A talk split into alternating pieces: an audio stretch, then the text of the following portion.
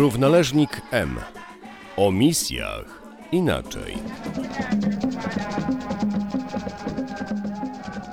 Jesteśmy na naszym podcaście Równoleżnik M. Dzisiaj gościmy szczególnego misjonarza, ojciec Tadeusz Gruca. Od 57 lat pracuje w Indonezji. W tym roku obchodzi jubileusz 60-lecia swojego kapłaństwa. Do zakonu wstąpił w 49 roku w Bruczkowie i praktycznie od wyjazdu swojego na misję ciągle pracuje w Indonezji. Jak możemy przeliczyć, to ojciec już jest 34 lata na emeryturze, a nieustannie pracuje. Serdecznie witam mojego gościa. E, chciałem zacząć tą naszą e, tutaj rozmowę, refleksję od na pewno tego, o czym będziemy chcieli rozmawiać, o prawie 200 projektach, które udało się w ciągu tych 60 lat zrealizować. Ale zanim e, do tego dojdziemy, chciałbym, aby ojciec powiedział o okolicznościach e, waszego wyjazdu na misję, bo nie była to sprawa taka codzienna, prosta.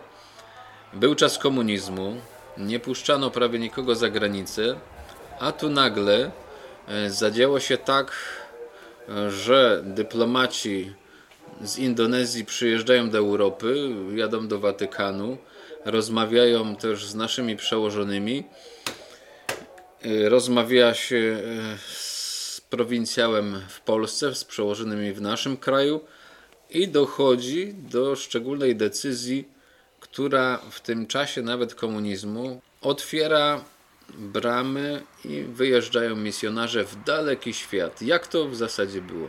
No więc y, ja sam w tym nie brałem udziału, ale jestem tym, który został wybrany na wyjazd do Indonezji. Więc 20 nas wyjechało, więc to byli z różnych dziedzin. Byli ojcowie, którzy już skończyli studia e, wyższe, magisterskie czy doktorat, a myśmy byli na parafiach na ogół inni, ja byłem na, jak to kiedyś mówiono, dziki zachód w krajniku górnym. Ojciec Piech był w Wydychowie, i jeszcze był ojciec Biesik i w trójkę dostaliśmy powiadomienie od prowincjała, że mamy się przygotować na wyjazd do Indonezji. Ten dziki zakład to były regiony Szczecina, Regiony tak? tam idzie, te szczecińskie. I dlatego też potem po trzech tygodniach mniej więcej dostaliśmy czasu, żeby się spakować i wyruszyliśmy z powrotem do swoich rodzin. A potem ze strony Ministerstwa Spraw Zagranicznych w Polsce, tutaj w Warszawie, dostaliśmy powiadomienie, że się mamy zgłosić w odpowiednim tam dniu i były spotkania z różnymi przedstawicielami ambasad polskich, które były w Azji. I więc mówiono nam o jaki klimat jest, jak się zachowywać, żeby być ostrożny, o jeżeli chodzi o takie no, no, higienę. Wszystkie takie różne praktyczne rzeczy nam podawali i w ten sposób przygotowali nas e, na wyjazd do, do Indonezji. Więc ta, to przygotowanie trwało chyba trzy dni pełne i potem ze strony e, Ministerstwa Spraw Zagranicznych były e, objazd autobusem po Warszawie, do kina myśmy pojechali, dostaliśmy książki o Polsce, no i potem pożegnanie i już ta dwudziestka była przygotowana do wyjazdu do Indonezji. Więc pierwsza grupa wyjechała 15 sierpnia, o ile się nie mylę. I to było 10 e, misjonarzy, a ja wyjechałem w drugiej grupie, było nas pięciu. I wyjechaliśmy z Polski 1 września do Wiednia. Z Wiednia jechaliśmy do Rzymu i w Rzymie spotkaliśmy się przypadkowo Ojciec Święty Paweł VI odwiedził nasze e, tam nasz domy i w nasz dom w Nemi i tam spotkaliśmy się z Ojcem Świętym. Ojciec Świętym nas pobłogosławił na pracę misyjną, na której przedstawił nam tą pracę Ojcu Świętemu nasz generał w Rzymie. I potem jechaliśmy samolotem do Bombaju. Czekaliśmy w Bombaju prawie tydzień, przeszło, ponieważ była wojna z Pakistan i, i, i Indie. Wtedy samoloty nie były induskie e, spuszczane do Indonezji. Dostaliśmy samolot e, czechosłowacki, który leciał do Rangunu, z Rangunu do Kambodży, z Kambodży do Jakarty. Więc przyjechaliśmy do Jakarty 17 e, września. Byliśmy parę dni w naszym domu misyjnym, a potem przyjechaliśmy do Surabaya, to jest drugie wielkie miasto na wyspie Jawie i tam byliśmy do 8 października. W tym czasie było takie wielkie powstanie, ale komunistyczne tego Tigapulu S, jak to nazywano i wtedy nasz statek Rato Rosario szybko odjechał z sportu z Surabai na wyspę Flores. Nasz przełożony się bał, że w czasie takiego zamieszek to może statek być zabrany do innych celów. Przyjechaliśmy do, do, na wyspę Flores, do Ende i tam byliśmy parę dni. Następnie pojechaliśmy na język angielski do Mataloco, to jest już na wyspie Flores w górach 1200 metrów ponad poziom morza. Uczyliśmy się języka indonezyjskiego, w tym niektórzy uczyli się jeździć na koniach, bo nasza pierwsza praca, jakąś my dostali, to były e, parafie po języku. Wyjechaliśmy na placówki, które były przeznaczone dla, dla nas. Jedni zostali na Flores, a pięciu nas wyjechało na wyspę Timor. I tam już na Wielkanoc w 1966 roku każdy z nas objął parafię. Ja też przygotowałem się do e, tej niedzieli, to był Wielkanoc to było i wtedy e, mój przełożony, rektor i dziekan tej, tej, tej miejscowości, tamtych wilajach, napisał mi kazanie po tetum, bo wtedy jeszcze nie umiałem języka Daery. Ja to odczytałem, a po mszy świętej on przyjechał i było oficjalnie przyjęcie mnie do parafii Kada Alas. To były dwie parafie połączone. Ta Kada to była na terenie niższym, a Alas to były na pograniczu z Timorem e, Wschodnim, portugalskim Timorem. Poza tym każdy z nas e, e, otrzymał albo konia, albo jakiś... Właśnie o to chciałem zapytać, ojcze. Dzisiaj jest tak, że biskupi zbierają na środki transportu, na samochód, motor, a wy w tamtych czasach otrzymywaliście od biskupa konia. Konia. Konia to były Albo konia. najlepiej dwa, tak? Bo a, jeden... No dwa, ale to na, na, na ogół był tylko jeden koń. Były konie używane do, do siadania. My siedzieli, tam siodła były, a potem, a drugi to, koń to woził wszystkie, znaczy na, były takie dwie skrzynie jedna z jednej, z drugiej strony i niósł te skrzynie, tam były przybory do mszy świętej, był jakiś koz albo jakieś prześcieradło, no wszystko takie rzeczy, które misjonarz potrzebował do mszy świętej, do sprawowania mszy świętej i do spania i tak dalej. W 75 roku wyjechałem e, na wakacje do Polski. W 77 roku już byłem na wyspie Flores na Timor nie wróciłem z powrotem z powodu może takich e, trochę politycznych, bo byłem przy granicy, gdzie państwo indonezyjskie przywłaszczyło Timor e, portugalski do siebie. I tam były takie różne e, przeprawy znaczy wojskowe i tego także e, ja potem zostałem przeniesiony do, na wyspę Flores i pracowałem w pierwszej parafii to była Mangolewa, parafia w górach i tam byłem 10 lat. Potem został przeniesiony do Radzia, parafia Radzia, która też leży w centralnej wyspie Flores i tam też byłem 10 lat, także ogółem byłem ponad 30 lat w tego, jako duszpasterz pracowałem. Potem 1987 zostałem jako już emeryta 65 lat znaczy zwolniony z proboszcza w parafii, z parafii i zostałem przez przełożonych zatrudniony w budownictwie. Tak, ojciec w tych pracach duszpasterskich już się sprawdził w wielu projektach i przyszły czas emerytury i, i no, praca się nie zatrzymała. E, przełożenie chcieli ojca e, skierować do podjęcia jeszcze ważniejszych zadań. Właśnie może porozmawiajmy o tych projektach, prawie 200 projektów, tak przeliczyłem 60 lat, co w, w ciągu każdego roku cztery projekty, nie tylko trzeba zacząć, ale trzeba i skończyć.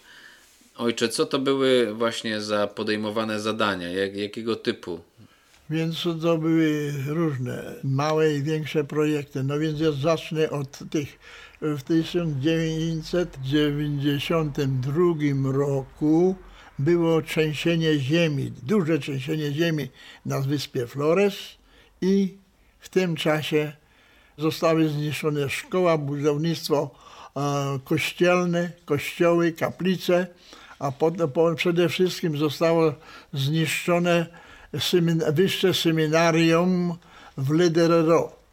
Te budynki, które budowano w latach 40. nie wytrzymały, słabe były fundamenty, także wszystko runęło i na pewien czas, to chyba na trzy lata, były wybudowane tylko takie baraki, gdzie klerycy mieli, studiowali i tam mieli wykłady w tych barakach.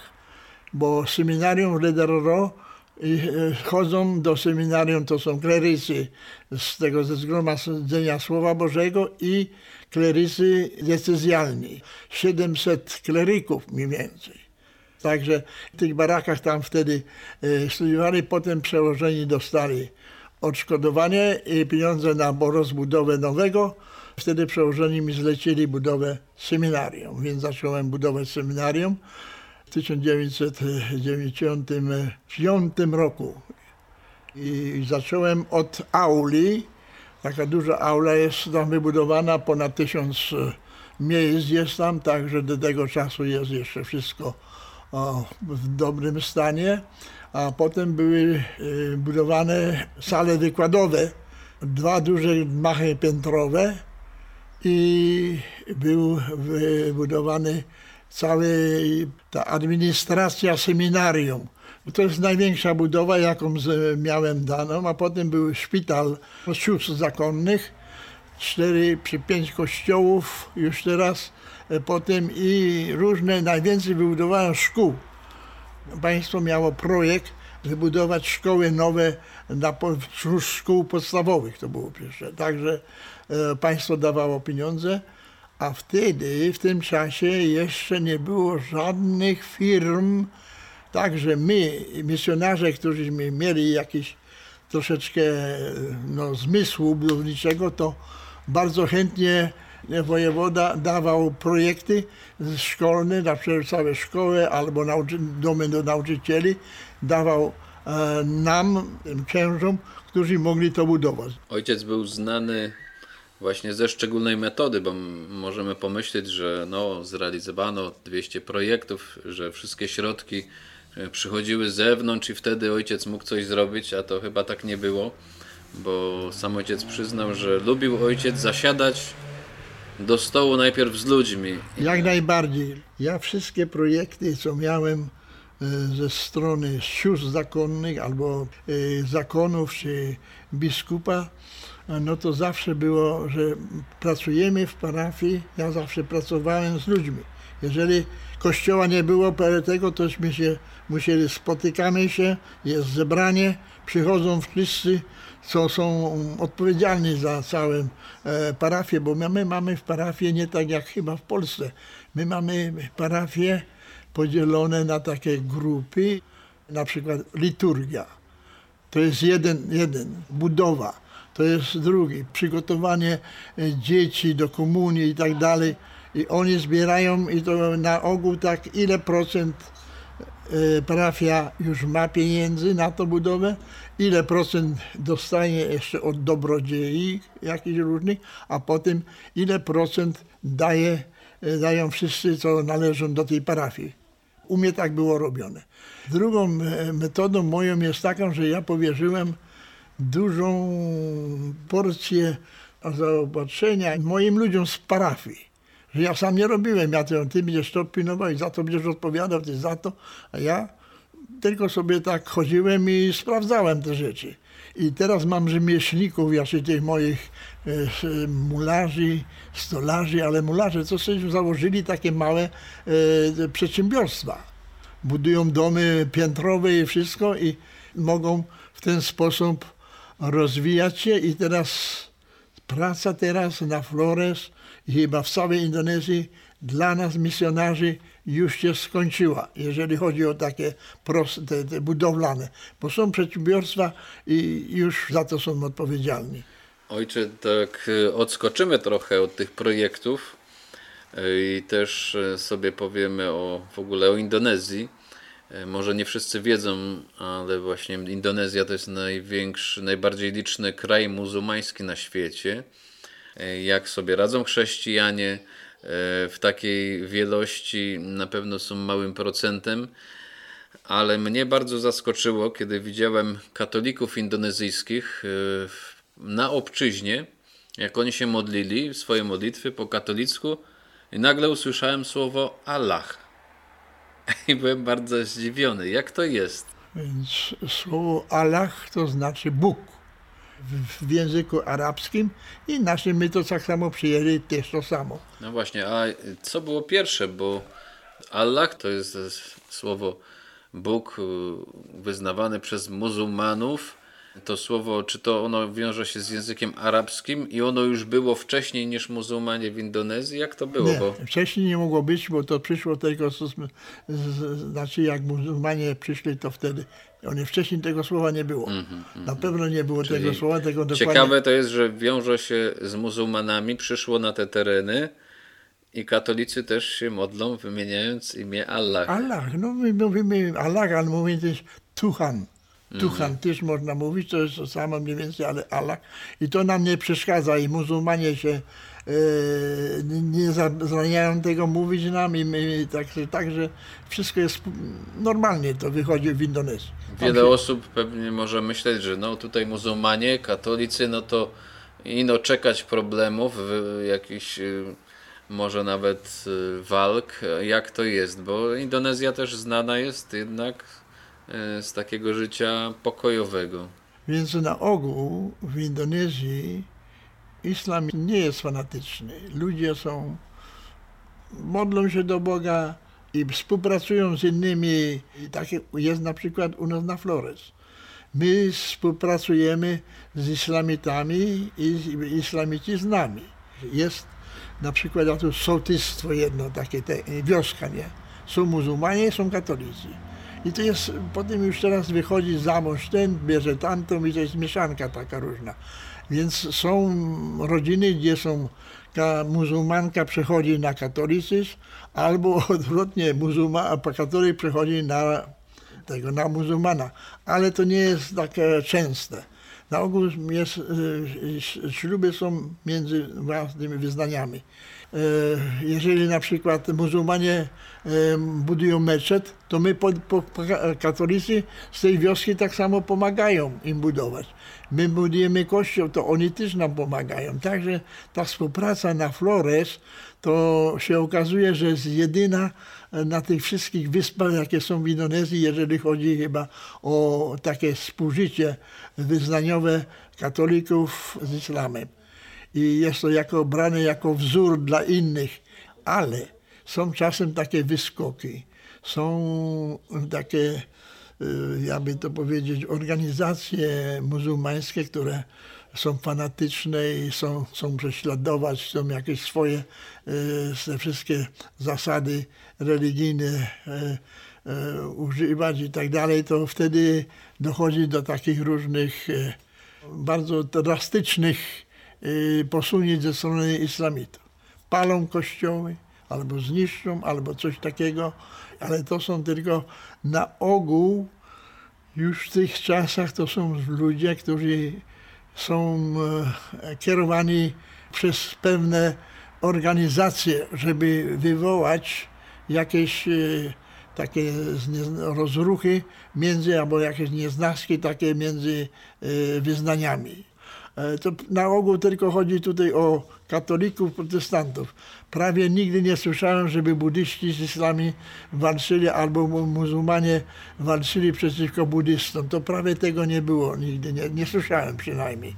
Ale o, chodzi o katolików, to czasem się to zdarza, ale to nie jest tego. I także Indonezja e, uznaje pięć religii. To jest e, islam, katolicyzm, e, hindu, bali, i potem jest na ostatnio jest Konfucjusz, bo tam jest bardzo dużo jest y, Chińczyków w Indonezji.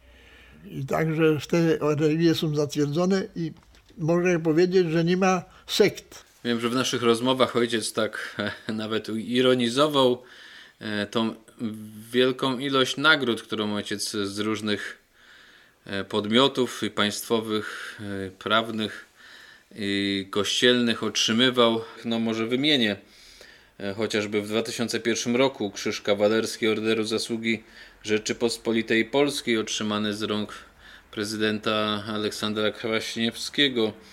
W 2015 Krzyż mm, Kawalerski Orderu Odrodzenia Polski z rąk obecnego prezydenta Andrzeja Dudy. Jeszcze później również z jego rąk E, Order Polonia Restituta e, w tamtym roku. Takie też odznaczenie było znaczne e, kościelne, ale zauważyłem, że ojciec sobie ceni jedną nagrodę. Ona jest związana z tym, co ojciec nosi na dłoni. Złoty sygnet i dowiedziałem się, że jest to szczególne takie odznaczenie państwowe. Złoty pierścień drugiego stopnia otrzymany w 2000 roku za co? Za budownictwo i sprawy socjalne, jakie tam dla ludzi biednych i potrzebujących robiłem i rozdawałem. I to gubernator przyznał paru ojcom, i to przeważnie w Indon e, zagranicznym. Ojciec Ograbek otrzymał później, jeden ojciec Schweizer otrzymał i jeden Holender otrzymał, a no, Indonezyjczyk, przepraszam, ale ani jeden nie otrzymał. Co dla ojca oznacza ta nagroda? To znaczy, że y, uznali to moją pracę, że jest zgodna z ich planem rozbudowy i tak dalej. Ja tam nie patrzałem na to, ja budowałem i teraz, jeżeli szczerze może powiedzieć, jak patrzę na ten cały spis tych wszystkich budowli, to mówię, jak ja to mogę zrobić? Byłem proboszczem przez przeszło 30 lat i ja budowałem w tym czasie, ale jakoś umiałem połączyć i tą budowę i duszpasterstwo.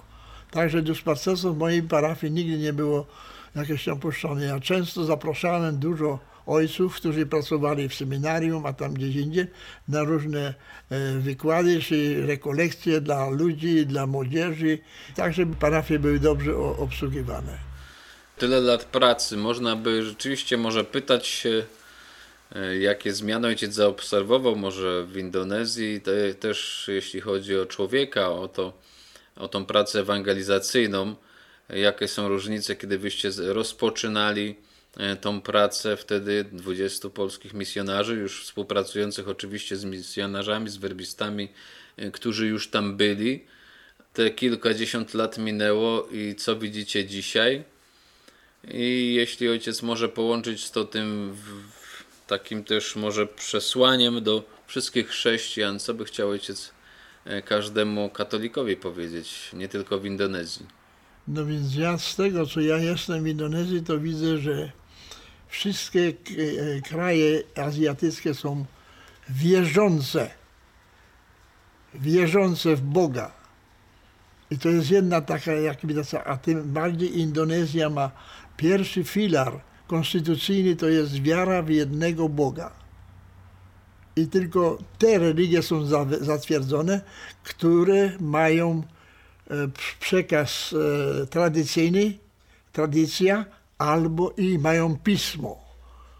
Mają Koran, mają, y, jak my mamy y, ten Pismo Święte, wszystkie, a jeżeli są takie, w Indonezji jest takie wielkie, dawne i pochodzące z tych pierwszych jeszcze tam wierzeń na jawie, tego to one nie mają tych pisemnych i dlatego nie są uznane za, jako za wyznanie prawdziwe.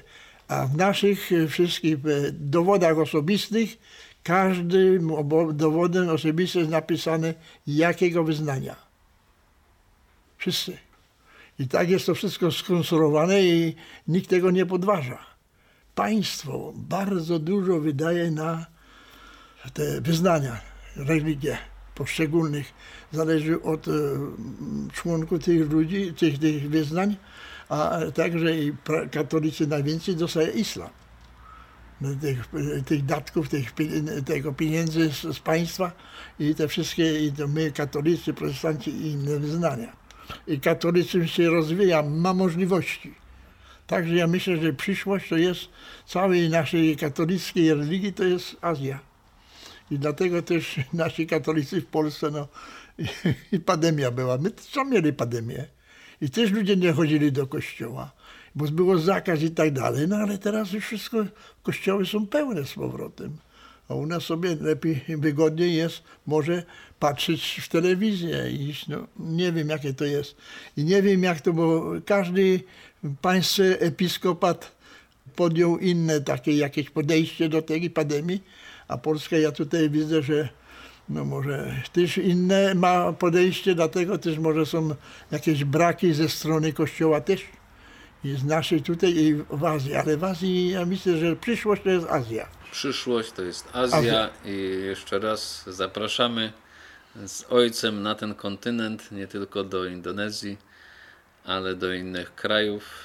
Szczególnie zapraszamy też może właśnie powołanych do towarzyszenia w pracy misyjnej, w pomocy misjonarzom. Dziękuję ojcze Tadeusz.